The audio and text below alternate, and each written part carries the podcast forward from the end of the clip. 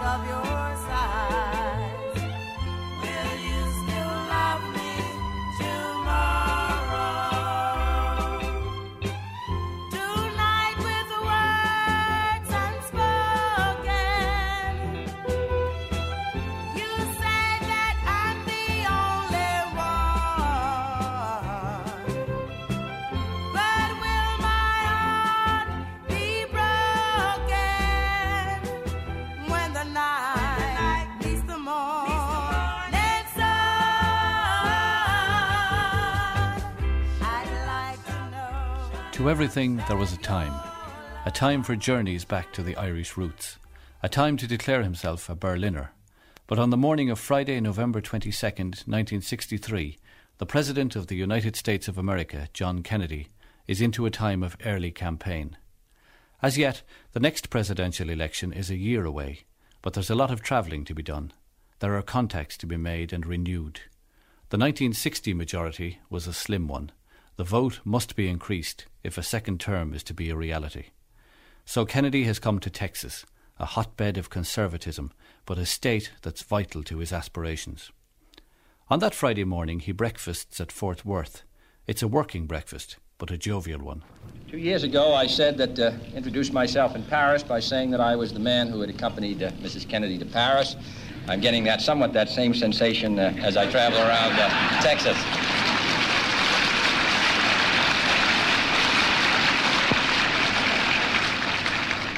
Nobody wonders what Lyndon and I wear, but we're...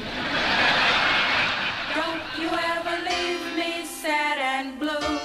Don't you ever tell me we are through. Don't you ever hurt me if you do.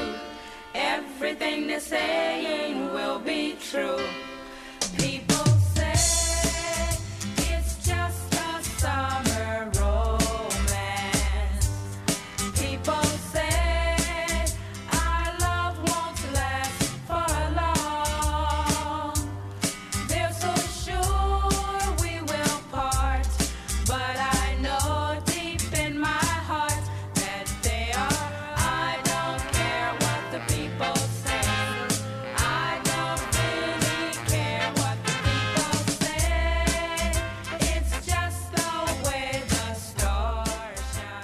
After breakfast, the Kennedy entourage boards Air Force One for the trip to Love Field, Dallas. Texas is hostile country to the Kennedy administration. Between 1961 and 1962, 34 threats from that state alone have been made on Kennedy's life. Lyndon Johnson had been attacked by a mob during the 1960 campaign in Dallas. Malcolm Kilduff, a Kennedy aide, is apprehensive about the Dallas trip. I'm just kind of worried about Dallas. Uh, it was uh, the so-called hotbed of uh, of Birchism, and uh, it just seemed if there was any place in Texas where we'd have trouble, we'd had we would have trouble there. When Stevenson was in Dallas, uh, they threw eggs and tomatoes at him and picketed and uh, just uh, made a mockery of his appearance in Dallas. So, uh, in my own mind, uh, that was the only place where we would have uh, any problem at all. But Kilduff is surprised by the genuine welcome that awaits the Kennedys at Love Field. I expressed concern and said I'd be glad when we're out of this this stop. Uh, when we got on the ground, the uh, welcome was tremendous. It was heartwarming. The whole motorcade was heartwarming. It was a complete surprise to me because we saw so little anti-Kennedy uh, feeling uh, that uh, I felt greatly relieved, and I was uh, perfectly relaxed in the wire service car. We were just more or less chit-chatting and uh, uh, remarking on the fine turnout and the very friendly turnout. Security has been uppermost in the minds of those planning the trip to Dallas and is uppermost in the minds of those watching the Kennedys' arrival at the airbase at 11:37 that morning. The only ones who seem unconcerned about security are John and Jacqueline Kennedy. It looks like a police convention. We have never seen as many Dallas police officers in one location in all of our years of covering Dallas news, but they are here in great profusion. The security precautions at this luncheon they're going to attend range from the distance from the president's car door to the Trade Mart entrance and to how many doors and windows are in the building, and even the method of selecting the steak the president will eat. And here is the presidential jet U.S. Air Force number one, printed on the side, and the crowd begins its cheer, which you can't hear over the whistle and hum of the jets, but handkerchiefs are being waved, the placards are being held high, and hundreds of tiny American flags are now being waved toward the presidential jet. The doors fly open, and the loading ladders are being wheeled into place. This is a split-second timed operation for the Secret Service and the Air Force and the Signal Corps. Nothing left to chance. Every possible precaution has been taken. The reception line is formed, and there is Mrs. Kennedy, the First Lady, stepping from the plane, wearing a bright pink suit with a dark fur collar and a matching pink hat, and the President, wearing a dark suit, steps off directly behind. Mrs. Kennedy has been presented her bouquet of brilliant red roses and they make a lovely contrast to the bright pink suit she is wearing. The weather couldn't be better. We have a brilliant sun at this moment. The wind has diminished considerably, and it has turned into a comfortable situation for the hundreds of people who came here to Dallas Love Field to witness the arrival of the President and his First Lady. Now, those of you who are waiting along the parade route uh, just to be sure that you find yourself in the proper location, let's give it to you once again. The party is now ready to depart Love Field. It will go Mockingbird Lane to Lemon Avenue, then travel south on Lemon to Turtle Creek, Cedar Springs, through the downtown area on Harwood to Main, west on Main to Houston, through the Triple Underpass to Stemmons Freeway, then on to the Trade Mart. The president's car is being delayed momentarily we can't see from here exactly what is holding it up, but this is the moment where the Secret Service has its point of tension. As we have talked with many of these Secret Service men in the past few days who've arranged for the President's security, they say when the President stops moving, that's when we're concerned, because that is when the possibility of trouble comes to the forefront. And here comes the President now. In fact, he's not in his limousine. He's departed the limousine and he is walking he is reaching across the fence, shaking hands, shaking hands with many of the people who have come here to see him. He is closely accompanied by Dallas police officers and, of course, the Secret Service. But Mr. Kennedy stepped out of the automobile. He is now shaking hands. Mrs. Kennedy is right behind him, and they are walking along the line of the fence, shaking hands with some of the hundreds of people who have come here to view their arrival. Thousands of children now swarming, trying to get over the fence. The Dallas police trying to keep them back, and the security is tense at this time, but is going beautifully. And now the President and First Lady are retreating from the fence. They're heading now for the official limousine where Governor Connally stands, waiting their arrival so that they can make their way downtown and out to the Trade Mart. But this was one of those impromptu moments for which President Kennedy is so well known. So many times you have heard that the Secret Service men suddenly find themselves without the president, that suddenly he has left them and stepped into the crowd, the milling throng, and decided to shake hands and give his personal greetings. And this, once again, he did. There's the gunmetal gray limousine, blue and gray, pulling away now from the fenced area. The president and Mrs. Kennedy seated on the back seat, Governor and Mrs. Connally on the second seats or jump seats, and then the official driver and Secret Service men are in the front seat. A flying wedge of some one dozen Dallas police motorcycles leading the way, and the pace is picking up as they head for the departure gate and the trip downtown to the Trade Mart.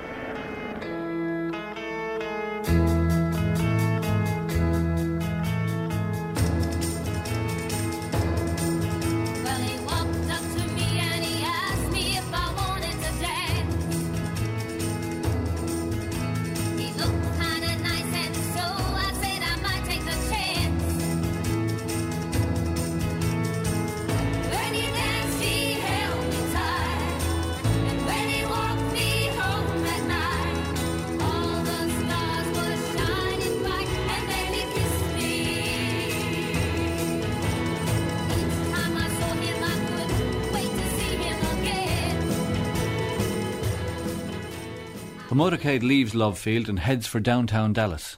At the Trade Mart, the Kennedys will lunch with local dignitaries. Some of them are in the motorcade Governor and Mrs. Connally, Mayor and Mrs. Cabell. As the group moves towards the city centre, Kennedy spots a man in the crowd. The man waves a placard that reads, Kennedy, go home. I'm sure he's a nice fellow, Kennedy jokes. Further along the route, a little girl carries a placard that reads, President Kennedy, will you shake hands with me? The motorcade stops, and Kennedy does just that. There are further stops, and each time the car is mobbed by well wishers. Crowds lining the route seem as anxious to see Jacqueline as they are to see the President himself.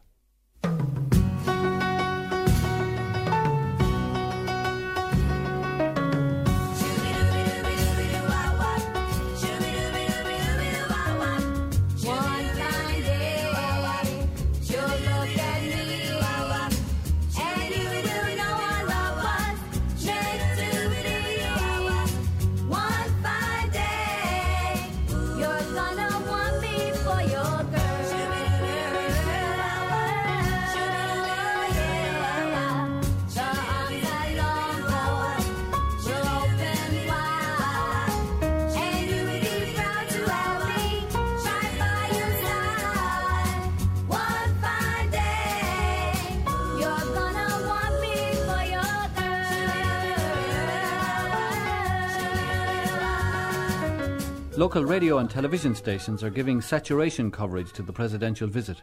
As the motorcade turns right at the corner of Main and Houston, it heads north towards the Texas Schoolbook Depository. On Elm Street, the cars turn left, heading towards the Stemmons Freeway and the Trade Mart. Urgently, a mobile radio unit cuts in on the live programming. The president's car is now turning onto Elm Street, and it will be only a matter of minutes before he arrives at the Trade Mart. I was on Stemmons Freeway earlier, and even the freeway was jam-packed with spectators waiting their chance to see the president as he made his way toward the Trade Mart. It, it, it appears as though something has happened in the motorcade route. Something, I repeat, has happened in the motorcade route. There's numerous people running up the hill alongside Elm Street, there by the Stemmons Freeway. Several police officers are rushing up the hill at this time. Stand by just a moment, please. Something has happened in the motorcade route. Stand by, please. Parkland Hospital, there has been a shooting. Parkland Hospital has been advised to stand by for a severe gunshot wound. I repeat, a shooting in the motorcade in the downtown area. Parkland Hospital has been advised to stand by for a severe gunshot wound. The president's car is now going past me. The limousine is now traveling at a very high rate of speed. Secret Service men standing up in the limousine. They are armed with submachine guns. It appears as though someone in the limousine might have been hit by the gunfire. Put me on, Phil. Put me on. Phil, am I on? We're here at the Trade Mart. The motorcade is coming by here. I can see many, many motorcycles coming by now. Police motorcycles. Just heard a call on the radio for all units along industrial to pick up the motorcade. Something has happened here. We understand there has been a shooting. The presidential car coming up now. We know it's the presidential car. You can see Mrs. Kennedy's pink suit. There's a Secret Service man, spread eagle, over the top of the car. We understand Governor and Mrs. Connally are in the car with President and Mrs. Kennedy. We can't see who has been hit, if anybody's been hit, but apparently something is wrong here. Something is terribly wrong. I'm in behind the motorcade, trying to follow them. It looks as though they're going to Parkland Hospital. We're on the road to Parkland at this time. The Secret Service man is still spread eagle over whoever is in the car, the President and Mrs. Kennedy, and as we understand, Governor and Mrs. Connally. At this point, it looks as though it could have been one or two or even all of the people within the car may have been the victims, may have been struck by shots. We don't know. Parkland Hospital in the distance. Now on Harry Hines Boulevard, following behind the motorcade. Many, many police officers, maybe 20 or 25 motorcycle policemen, falling in behind at Trade Mart. A huge crowd left behind, waiting expectantly to see the president. The motorcade now, motorcade now perhaps two or three blocks ahead of me. They're approaching the entrance now to Parkland Hospital, traveling at a high rate of speed. Ready police cars converging on Parkland from every angle, from every point. I'm pulling in now toward Parkland Hospital, coming to the approach. There's an officer waving me down. He's waving me around. There's a cordon. There's already a cordon of police officers running from their cars from their vehicles here. The official party, as I can see it, pulling around toward the emergency room of Parkland Hospital. The policeman says, no, you cannot come in here. You cannot come in here. We'll let nobody else in. I'm going to try to go around to the back of Parkland. I'm going around now, and I will try to get around to the back of Parkland and find out more details. It was definitely the president's car. We could see the first lady's pink suit. That's the only identification we could see, but we know it is the president's car. Another car directly behind the presidential car. There were also parties in that car. Another Secret Service man spread eagle over them. We don't know. Perhaps there was some hit in that car as well. We're not sure. Coming around behind Parkland Hospital, more details as we have them. Ron Jenkins, KBOX Mobile Unit, number six. This is Pierce Allman from the Texas School Book Depository Building for WFAA News.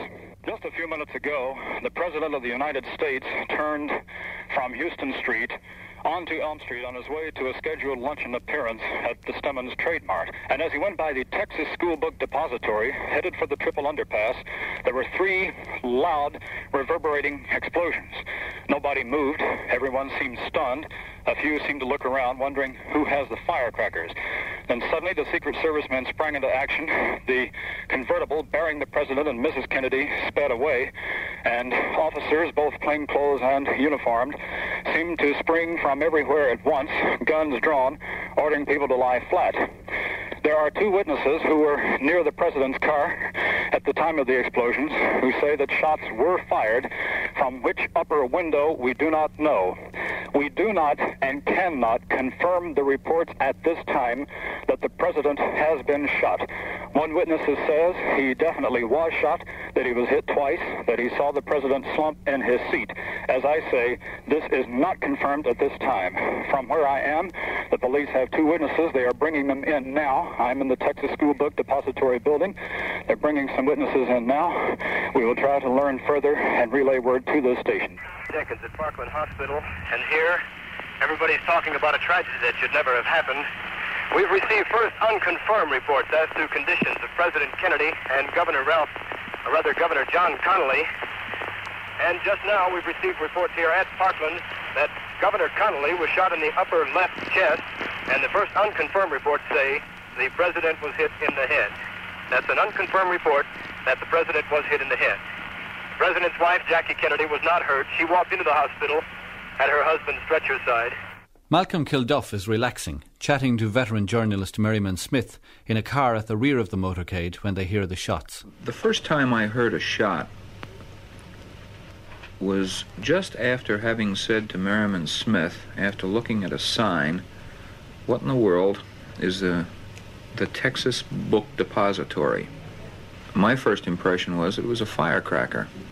But the second shot, for some reason, we instinctively felt it was a rifle shot. Then when the third shot came, uh, which was nearer to the second shot than the second was to the first, uh, we couldn't tell whether the shots were coming uh, towards the motorcade or away from the motorcade. We could tell it was coming from the right. Uh, I would have to go uh, bang, bang, bang. About five seconds between the five and a half to six seconds between the first and second shot, and then about two and a half seconds between the second and third shots. About half the time, in other words. As a Secret Service man clambers onto the presidential car, Kilduff is uncertain about the injuries, if any, to the occupants. But of course, still, we didn't know uh, who had been hit or why or anything else. Uh, the only other indication that we had that there was something wrong in the first car was that we could see Agent Clint Hill jump off the running board of the follow-up car and run up to the president's car and jump on the rear platform of the president's car. That platform today, of course, is always uh, manned and protected. President Kennedy um, did not like to have agents riding on the car itself. He would not permit it. And uh, we could see Clint Hill jump on the rear end of the car and Jackie reaching out for him. At Parkland Hospital, it becomes clear that Kennedy has indeed been seriously injured. We pulled in right behind the car uh, at Parkland Hospital and, of course, looked into the car, and it was by then, of course, we immediately knew what happened. I saw the president's head, which, of course, was in terrible condition. It was a mass of gore, is what it was, to put it very bluntly. And uh, I don't mean to sound crude, but it's the only way that it can be said. It was it was just blood. Uh, just it, it was just a mess. Just a terrible mess. Charles Brehm, a local furniture salesman and himself a former soldier, is close to the motorcade when the shots are fired. He and his son have been waiting to see the president drive by. People ask later, was Jacqueline Kennedy pretty, or how she how she was dressed? I have no idea of those. Uh, I was so fascinated by seeing the president of the United States that I couldn't take my eyes off of him. And when that first shot went off, I thought it was a, a backfire from a motorcycle. But when his hands went up to the side, then I realized, my God, uh, he has been shot. And I grabbed the boy and threw him on the ground and fell on top of him, a natural infantry instinct that came to me. But there only were three shots. It was not a gang shooting. It was a third wasted shot that from the sound of it, and I'm I'm taking into account that I've heard these things go past me before, and I'm taking into account that I stopped a couple of them. That that third shot came nowhere near the parade. I felt that that was the hurried shot. I would say on the first shot, I was possibly 30 feet maximum from him. Now, the car was approaching, so on the second shot, it was not more than 15 foot away when it happened. And that is uh, on an almost direct line and one traffic lane away because he had stayed fairly well in the center lane. It was clearly visible that he had been hit, hit in the head, and that uh, even in, in my position in life, I could see that the damage was severe to his head. Uh, it, uh, it, it was as though the area crimsoned. It was not uh, uh, a great flow of it, but you could see the area crimson around it. Uh, I did not see blood on the first shot. Mayor Cabell is in the fourth car behind the Kennedy limousine. His is one of the cars which speeds away on the four mile dash to Parkland Hospital. We knew then uh, when it went out uh, Stemmons Expressway the remark was made, well, we're either going to Love Field or to Parkland Hospital. And of course, when we did, when we turned off at Industrial, it was obvious that we were headed for Parkland Hospital, which was a only a short distance from the scene. We followed uh, followed the presidential car and the vice presidential car to the hospital, and I jumped out and uh, advised Ms. Cabell to uh, stay with the car, and I was there in time to help uh, get both uh, the governor uh, and the president on their carriages for wheeling into the uh, operating room.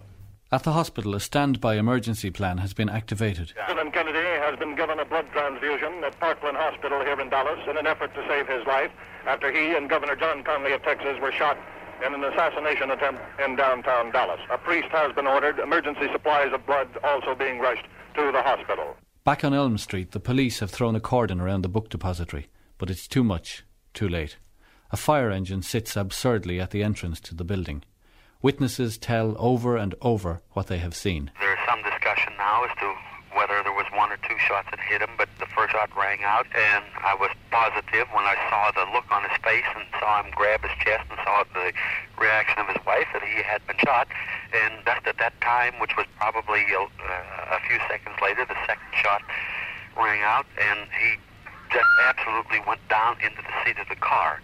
Uh, there was a third shot that went, and by that time I had grabbed my little five-year-old boy who was with me and ran away uh, from the scene of the thing. But uh, the only thing that I did witness, and, and something I'm sorry I did witness very honestly, was that the the look on his face when that shot hit, and the look again on, on him and his wife's face when uh, the shot started to ring out, and it was very obviously that he was hit. The the first two shots that uh, that were heard, and uh, the first one hit the president. There was no doubt whatsoever because he, his face winced and he grabbed at himself and he slumped down. I do believe without any doubt that the second one hit him because he had an immediate reaction with that second shot. I do know there was a third shot, but as I say, by that time I had grabbed my boy and started to go. I did not witness uh, Governor Conley uh, being hit. Mayor Cabell is sure too of what he heard. We were just making the turn, or just approaching the turn, uh, when the first shot rang out. Mrs. Cabell was looking directly at the building, the depository, but when the shot rang out, Mrs. Cabell said, Oh, Earle, a shot. And my first reaction, and, and I started to say, Oh, no, uh, uh, a big firecracker. And then, of course, the other two shots ran out, rang out in rather rapid succession. No question then as to the general direction from which they came, uh, nor that they were from a high powered rifle. I uh, hunt quite a bit and am familiar with various types of firearms. Mrs. Cabell tells her story. She was facing the book depository as the shots were fired. Because I was facing the school book depository building, the moment that the first shot rang out, I did not have to turn my head. I just raised my eyes and I saw the gun in the window. I did not see a body a ahead behind it. And I said, Earle, it's a gun. And then the next two shots rang out. And this is hard to believe, but we could smell the gunpowder. Robert Jackson, a photographer with the Dallas Times Herald, was traveling in a car at the rear of the motorcade. And we looked around, and I just looked straight up ahead. And the first thing I saw were these two Negro men in the window. And immediately my eyes just followed up to where they were looking. And that's when I saw the rifle. And I saw an old figure behind the rifle. All I could see was about three fourths of the rifle. And maybe for no more than a second. And then it was drawn fairly slowly into the window. Harold Norman is one of the men seen by Jackson. He was on the fifth floor of the orange coloured brick built depository when the shots were fired. Like everyone else, he had wanted to see the president. We had the window open, and uh, by the time, well, when the president came around, well, we saw him. He was waving, seemed to be happy, and everyone. And about that time, well, I heard a shot. And uh, one of the guys said, well, uh, somebody's uh, shooting at the president. I knew it was someone. It was the shots came from above us. I didn't know who it was or where, but I knew they were above us because I could even now hear the uh, empty cartridges hitting the floor, and I knew the shot came from above us. They were right over me. I was sitting almost directly under the window that the shots came from, and I could hear them very plainly. It just sound like, uh, you know, just you would drop an ordinary little something and just, you know, just like that, just as rapidly as the shots were fired. And, uh, you know, boom, well, you could tell it wasn't no backfire. Boom, and clack, clack, boom, clack, clack, boom. That's about how I think they were. Not everyone is in agreement about what's happened. Caroline Walther was a block away from the book depository and had a clear view of the building as the motorcade passed. Well, I saw this man in, in the um, window, and he had a, a gun in his hands pointed downward. The man evidently was in a kneeling position because his forearms were resting on the window sill.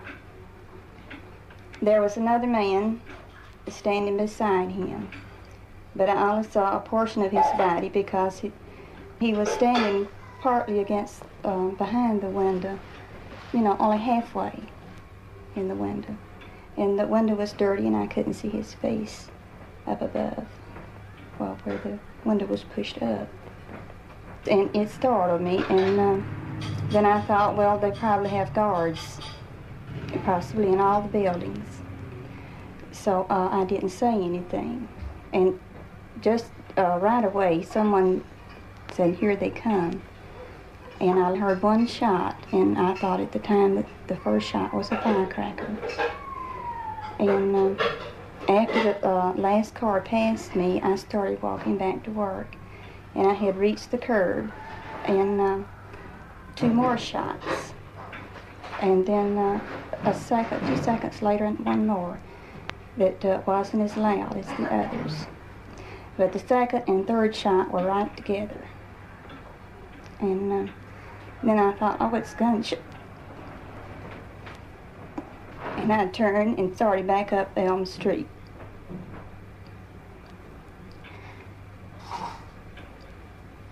And a woman looked at me and pointed at this building. And she said, He is in that building. As yet, the extent of Kennedy's injuries haven't been made known to the public. News of the shooting is just beginning to spread beyond Dallas. Elsewhere, the radios play on. In many cases, a song from the Beatles' second LP, which has been released that morning.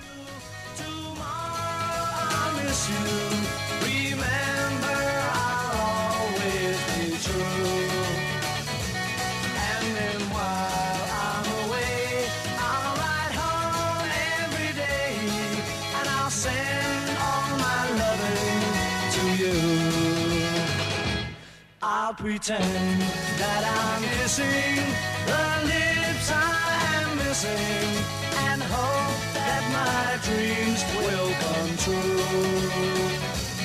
And then while I'm away, I'll ride home every day and I'll send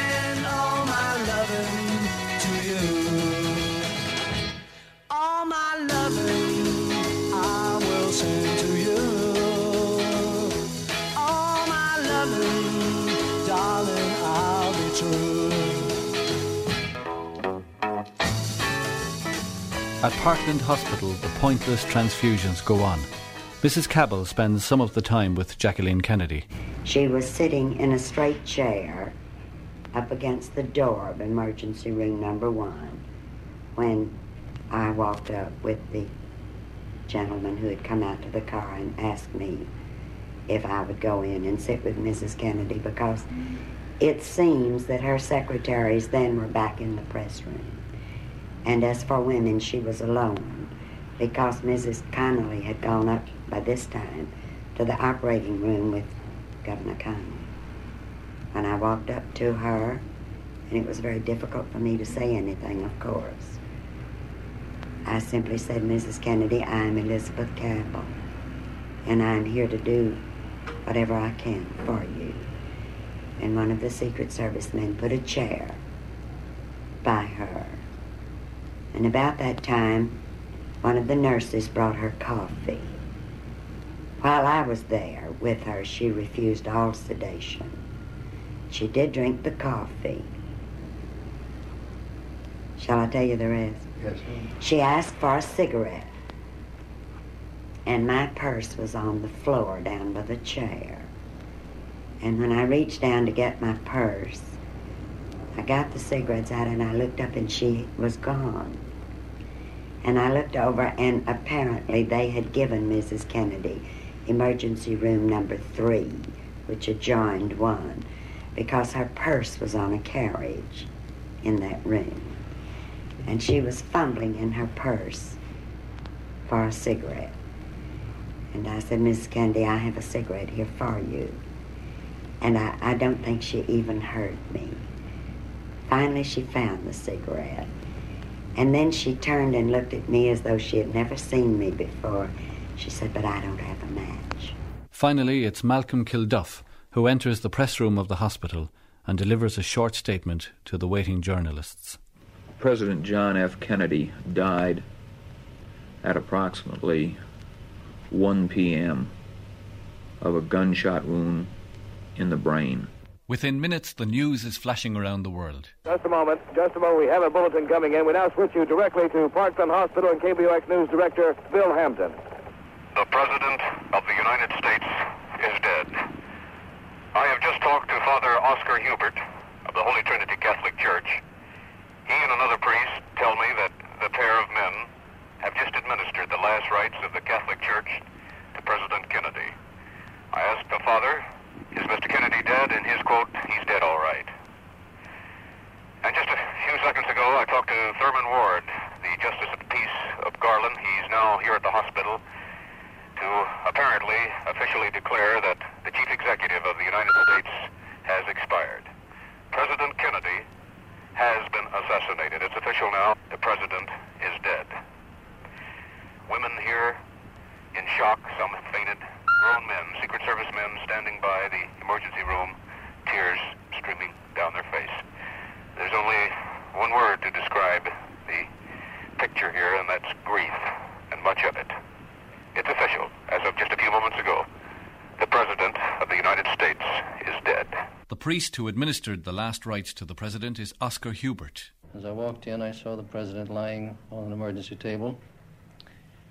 Uh, I noticed that his lower extremities were extremely white, and the thought came to me there's no blood in this man. He was covered with a sheet from his head down to below his knees. And I, the president's wife was standing at the right side of the, of the president. And uh, I walked round her and expressed my sympathy briefly, and immediately gave conditional absolution to the president. I removed the sheet down to the tip of his nose, and I anointed him with the holy oils, giving him the, the uh, extreme unction, as we called it at that time. Is now called the sacrament of the sick. And uh, put the sheet back over his face. And I did not know where he had been shot, where the bullets had struck him, and I had no thought of looking for anything like that.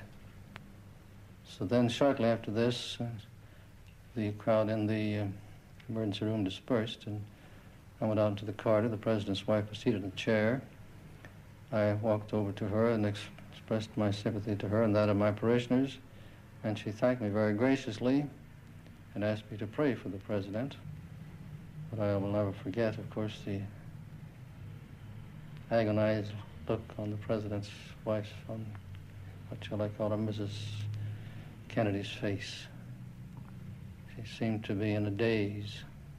As quickly as possible, the gruesome task of moving the president's body from the hospital to Air Force One is begun. Waiting ambulance men are asked to help. We're standing by there. The, one of the Secret Service men come up and uh, told us that we would have to help uh, putting the president into the casket and getting him to the airport.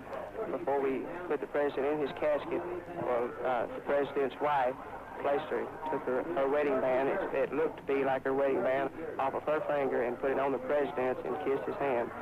Caught in the momentum of events, Malcolm Kilduff finds himself only gradually coming to terms with what has happened. Well, the magnitude of the event, I don't think hit me at any one particular moment. I think uh, once I looked into the car, that was a step.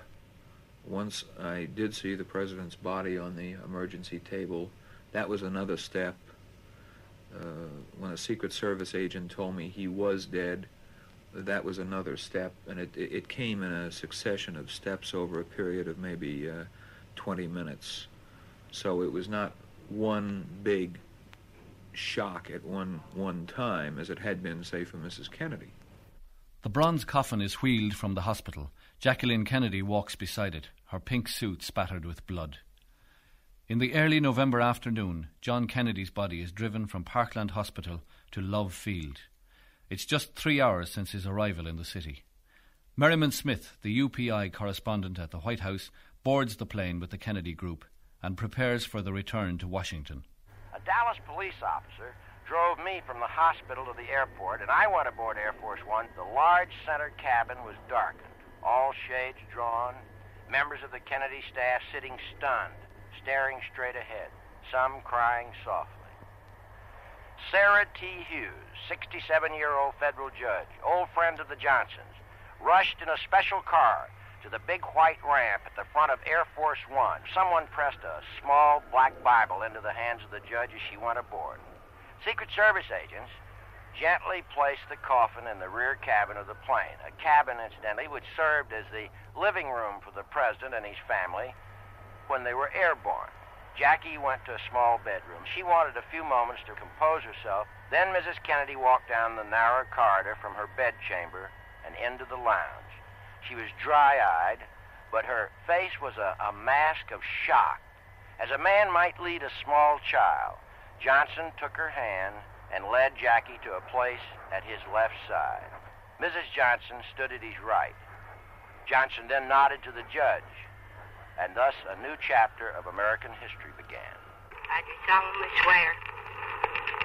Do solemnly swear. That I will faithfully execute. I will faithfully execute. The office of President of the United States. The office of President of the United States. And will to the best of my ability. And will to the best of my ability. Preserve. Preserve. Protect. Protect. Defend.